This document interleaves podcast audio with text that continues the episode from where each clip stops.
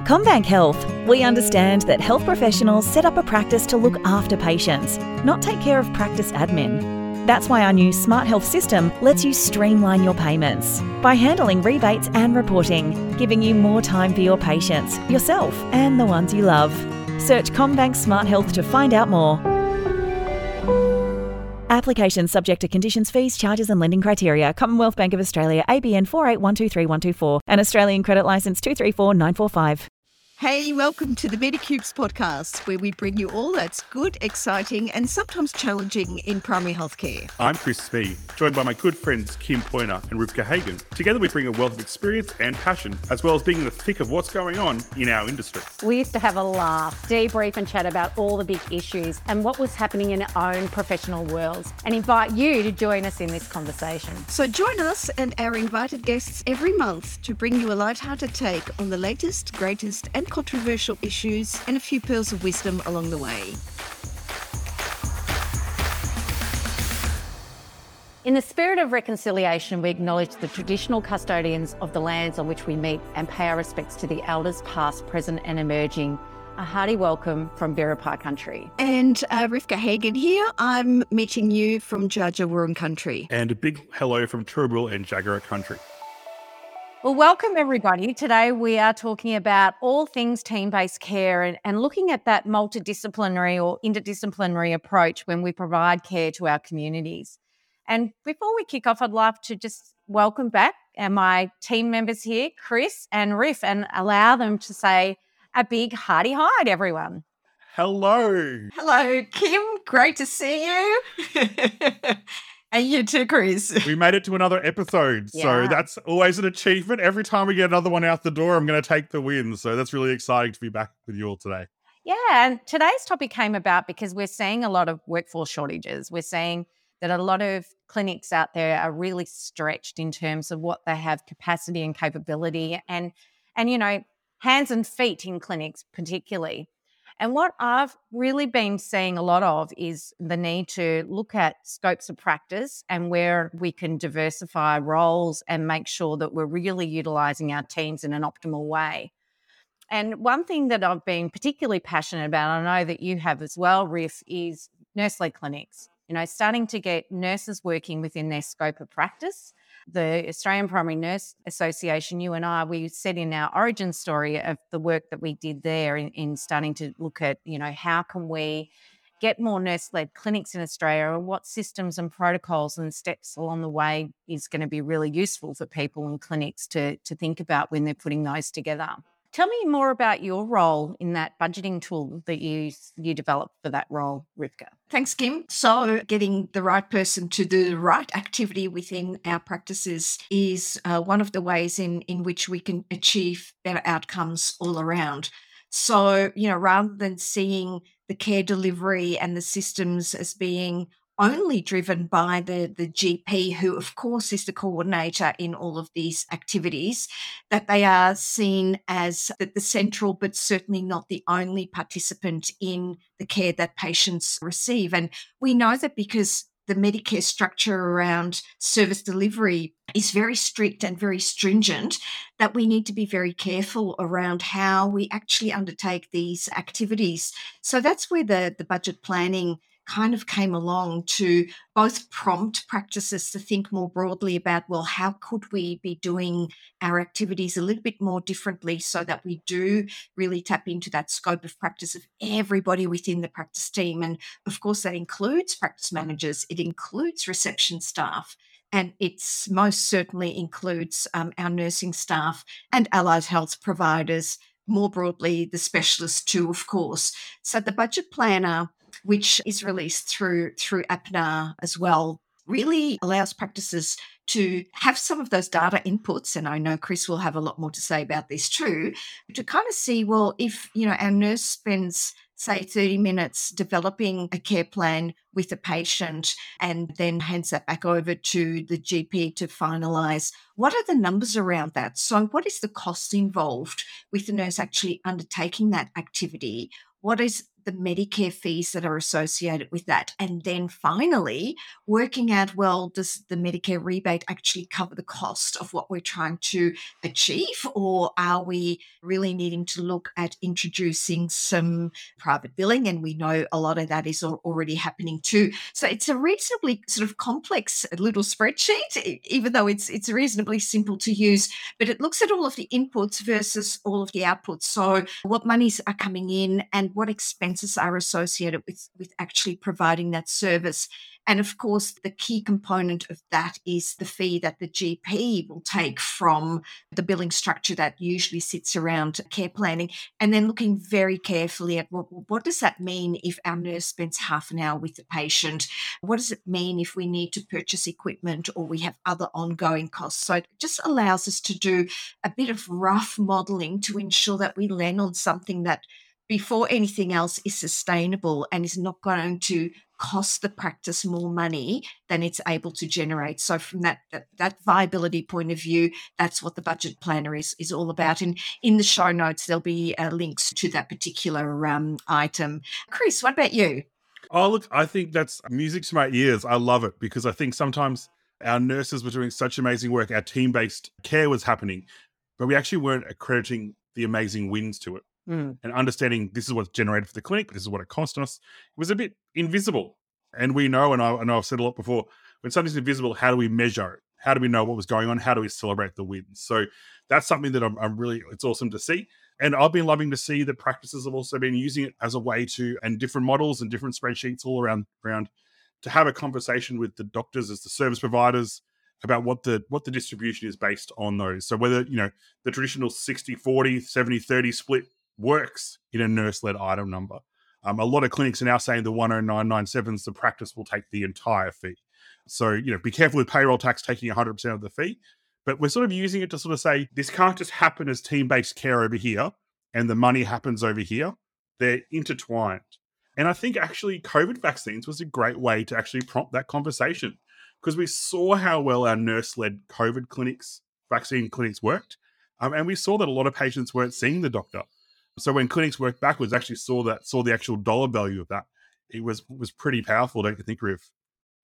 Yeah, yeah, absolutely. So we we certainly did the do the work with the the COVID vaccination modeler, which kind of has a little bit of similarity to the sort of nurse based clinic modeling as well. And I would absolutely echo what you're saying there in terms of you can't have same same if you're going to be throwing your service delivery into a different space. And I guess uh, I've certainly been advocate for being sort of reasonably provocative in uh, demonstrating that if the GP is taking a step back from doing all of the care planning work associated with that, then there does need to be a review of how does the remuneration sit behind that to ensure again that we have a service that remains viable in the longer term. And again, just that budget planning allows you to very clearly identify where that viability lies and therefore to be able to have the conversations around what does the modeling tell us we need to do in order to make this successful. What are your thoughts, Kim? Yeah, I just really think we we can't underestimate that we have to see the the value and the financial side of things, but also professional satisfaction, right? Making sure that people are feeling like they're contributing, they're using their brains and their skills to their optimal level.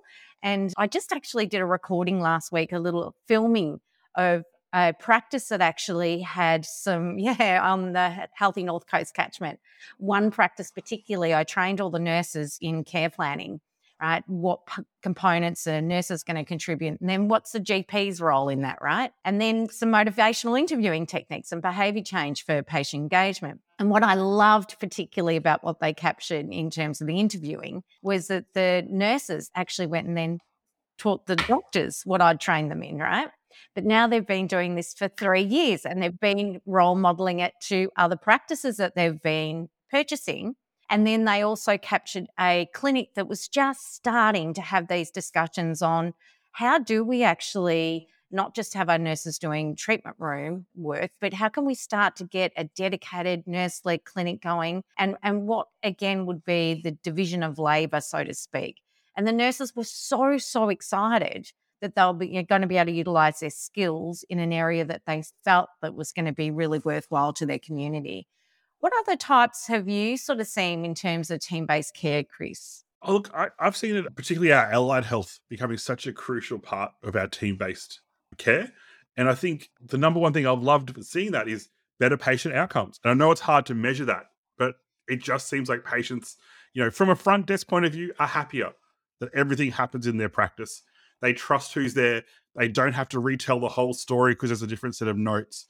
But you can also go to the tea room at lunchtime, and our podiatrists and our physiotherapists and our doctors are not just case conferencing and talking about patients, they're having a fabulous laugh together.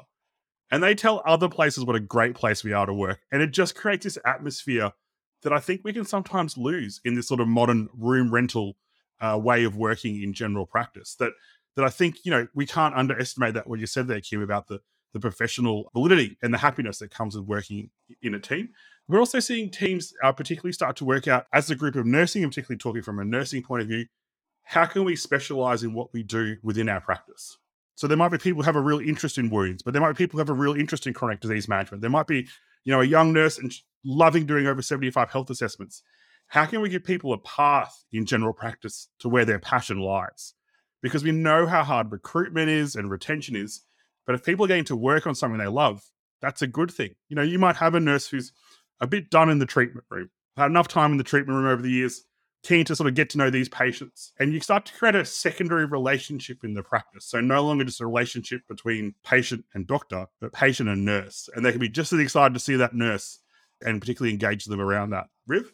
Yeah, look, I've got a, a, really sort of clean example of this too in, in a practice that I uh, worked with some time ago, where one of the nurses was a, a credentialed cervical screening nurse, and she was dead keen on creating a well women's clinic within the practice that kind of stood on its own two feet. So, what she had envisaged was providing an evening service. So, for all the working women, that they were able to rock up on a weekday in the evening because that's when working women have time to attend to their health needs. And her idea was to provide not just a cervical screening service, but a, a women's health check more broadly. So she mapped this out, and we used a budget planner to kind of work out well, okay, how's this going to work? Um, and what we landed on was a service where she booked uh, half hour appointments with every patient, and it was a purely private billing service. There was no Medicare fee attached to this whatsoever. And at that time, um, I believe the fee was around about $35, $40 for a half hour appointment with the nurse. She also worked alongside the GP so that should she require a referral onto a GP, that there was someone there who was able to step in if that was needed. That would then attract a Medicare rebatable component for that service as well, but that was not part of the modeling. And so it was unique in that the proof of the pudding was will women choose to pay out of their pocket for a service that's going to look after their health or will they not? And I've got to say that um, it took very little time for the word to get out to say this is actually a very different service to what patients are expecting when they're coming to see a GP, where generally it's, you know, sort of reasonably fast, a, a little bit quick in and out. You're here for the service. Let's, you know, let's provide that and, and off you go. And this was a more holistic approach to delivering service. And we included evaluation of the services with, with the women who attended too. And we were just sort of blown away by how high the need was for exactly this kind of service. And this is quite a few years ago. I know that a lot of practices are now sort of looking at, um, you know, private fees and, and being a little bit more innovative. But this was already the case quite a long time ago. And already there was a need there then. So I'm hoping that this sort of little anecdote will just give a little bit of confidence for practices to think more broadly about what their opportunities are for um, for service delivery. Yeah, I just think that that's just brilliant. You know, I think that when we are thinking about team based approaches, we're always thinking it needs to be something to do with Medicare. How can we make it work with Medicare? And, you know, step outside of that. I like that you said that it's an innovative way of working. And I've just seen this recently with an Exercise is Medicine program, and everyone's like, oh, how do we get Medicare to kind of make this happen. And one of the practices that I worked with in terms of their modeling for it, they went, well, actually, we're going to get the patients to contribute for this service because, you know, they're coming in and they're having some fantastic one on one time. And if you go to the gym or you go out and do um, sort of a, a, group exercise program, you you pay for that. It's a nominal fee that the patients were contributing. It was nothing too remarkable. It was fifteen dollars per session. But we did some modelling around how can we get that exercise physiologist paid for in terms of their time and then use, utilizing things such as case conferencing to report back to the team you know the gp did the handover and the referral or the nurse may have done it from the care planning and then they do one at the end to sort of wrap up and say what the progress was what the outcome was for the client you know providing um, joining in this Exercise is Medicine group um, I know there's another practice that's actually taken the same approach, and they said, well, we're going to actually have a panel. We're going to have a panel of people, and this speaks to what you were talking about before, Chris, about having a one stop shop. You know, they're going to have a panel of a psychologist, a social worker, an allied health like an EP or a physio, depending on who is available on the day, a dietitian, a diabetes educator. And can you imagine someone having a case conference with all of those specialties in there, giving their perspective on how they can assist a client to reach their goals in terms of quality of life. So, in terms of really novel things that you've seen and approaches with team based care, what have you seen, Chris, out there in, in general practice land? Yeah, look, um, the emergence of huddles, I think, is something that we've probably been a general practice borrowing from our dental colleagues uh, quite heavily a lot of dental clinics we each day get together every morning and talk about who's coming in today and what services can we provide to them. And uh, I know a lot of general practices through COVID really started focusing on that, but also using huddles to keep everyone up to date across way of working and, and understanding. From a data point of view, I love it because you get everyone around and you get people talking about what services can we provide to our patients today, and also what services can we provide to our patients today that we can bill for. And that's really important because we're not just here for the love of it. We have to get paid for our work. And we have to understand too that when we're getting together, having a huddle, um, and I'm sure you guys can talk about the actual running of the huddles better than me, but talking about, look, how can we use the schedule with the patients that are presenting today to be able to bill for the care we provide to them?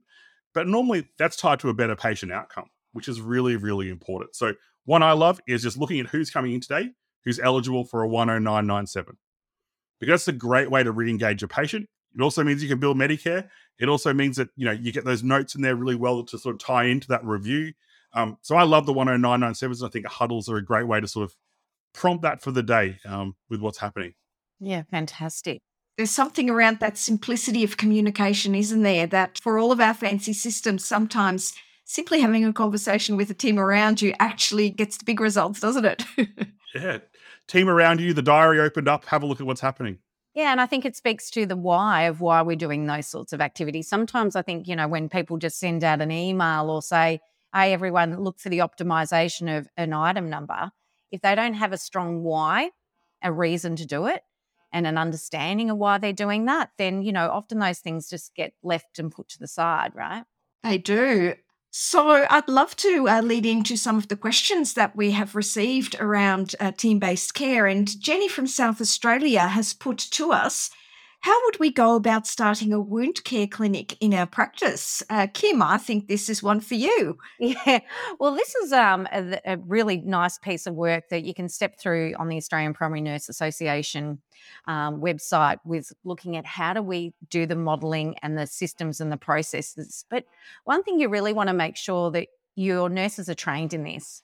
Um, there's a particular project that I'm doing at the moment that's on wound based care, and a lot of the, the stepping stones or the first ticket items that the practices are doing is getting their nurses educated in understanding the etiology, understanding, you know, what is it that I need to put on it rather than, you know, what's happening, when do I need to refer on, etc. And using telehealth, right, to to get some kind of um, recommendation for someone who might be sitting in a local health district or sitting in a, a community hospital that can actually have a look and assess wounds as well, rather than waiting too late, right? But making sure, A, you get the training so that the person that's actually doing the assessing has the trainings and scope of practice to actually undertake it. What about from your perspective, Ruth, with dollars? How how might they punch up some numbers there, they make it viable? Yeah, look, I think you know one of the key considerations as far as wound care clinics is concerned is the cost associated with the consumables that are used uh, within you know providing wound care services.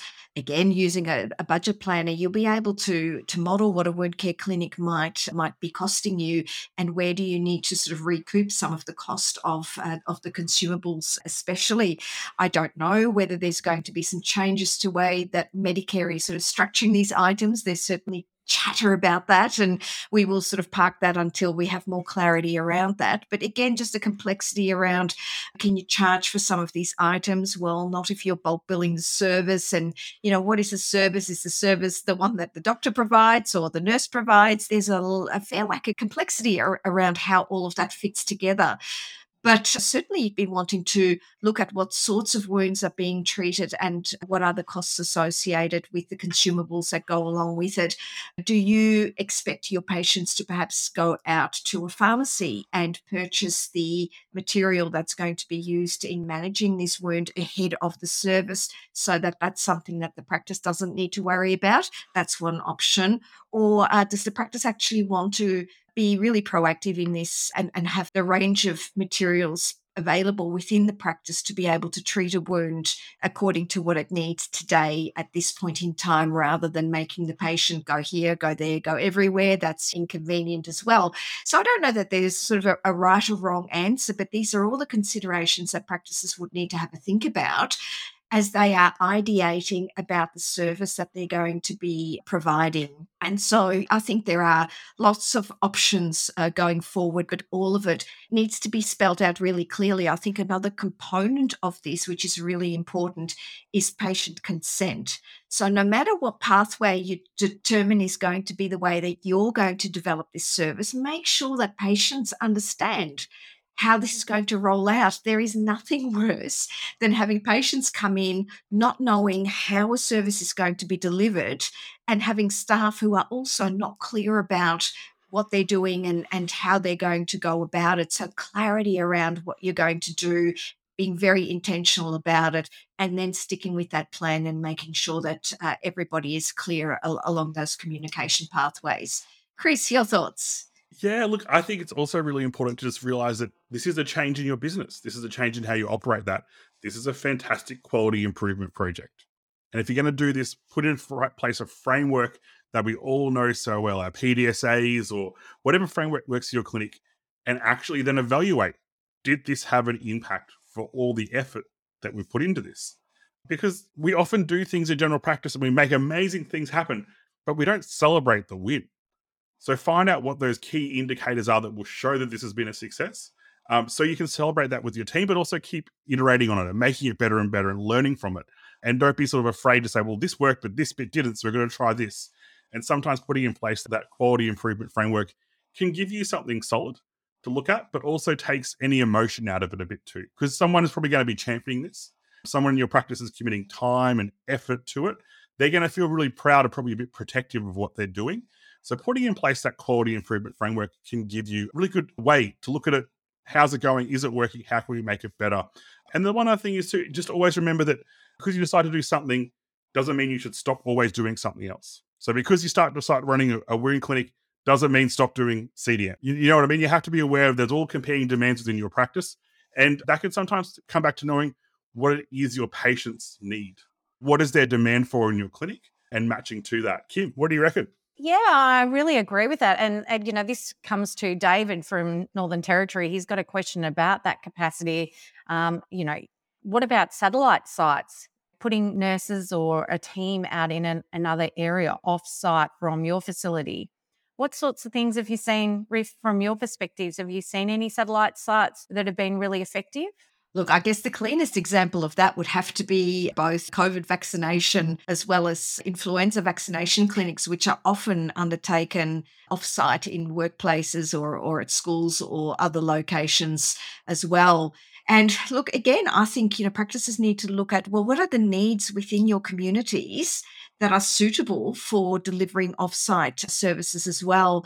I guess one of my main thinking points around any offsite service is around risk that is introduced by going away from your key site. So making sure that you're very clean and clear about what are the things that could go wrong and, and have you adequately planned for those when you are not within your main location. For example, with, with flu vaccination, you'd be thinking about ensuring that there is adequacy around sort of anaphylaxis control and the like. But there can be other risks that need to be looked at and it you know can do with the infrastructure, with you know what, what are the facilities that you've got available and is that actually going to be adequate for the service uh, that you're going to be providing. Another sort of really novel service that I've seen as well is in the provision of sort of youth services, and that can often be provided within schools. There have been funding programs around that as well. So, delivering services in a space that's really appropriate for your clientele in a space that they feel safe in. So, you know, youth focused services are another really good example of off-site services that, that could really have some big impacts on health outcomes for, for young people. Yeah, fantastic. And, you know, we've seen telehealth, haven't we? We've seen people doing that remote kind of workforce during COVID as well. And and thank goodness they kept that there for CDM sort of workflows. But I've also seen care planning and health assessments, you know, health assessments done in the home.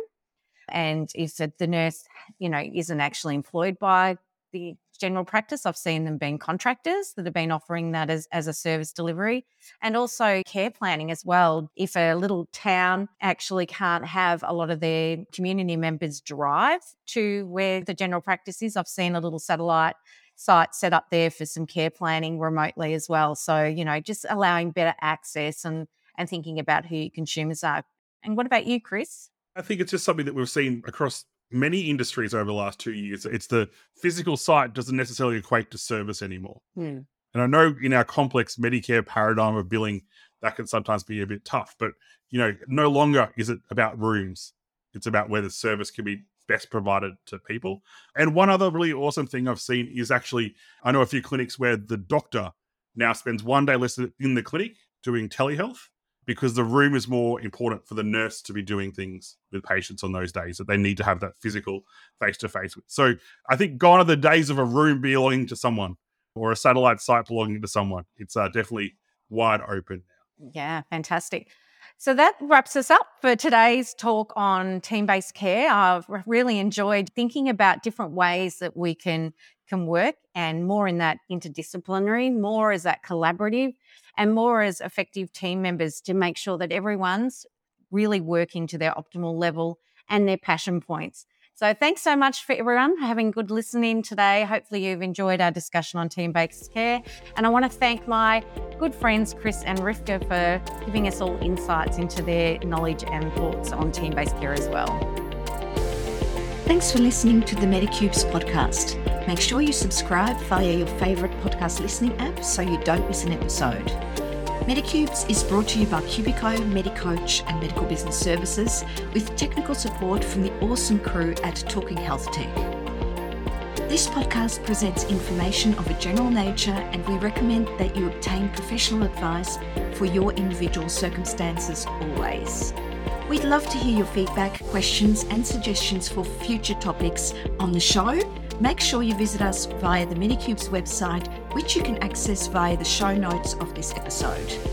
Also, if you're enjoying the show, write us a nice review on Apple Podcasts or Spotify and share it with someone who might get some value from it so we can continue to share these important messages with more people. Speak to you next time.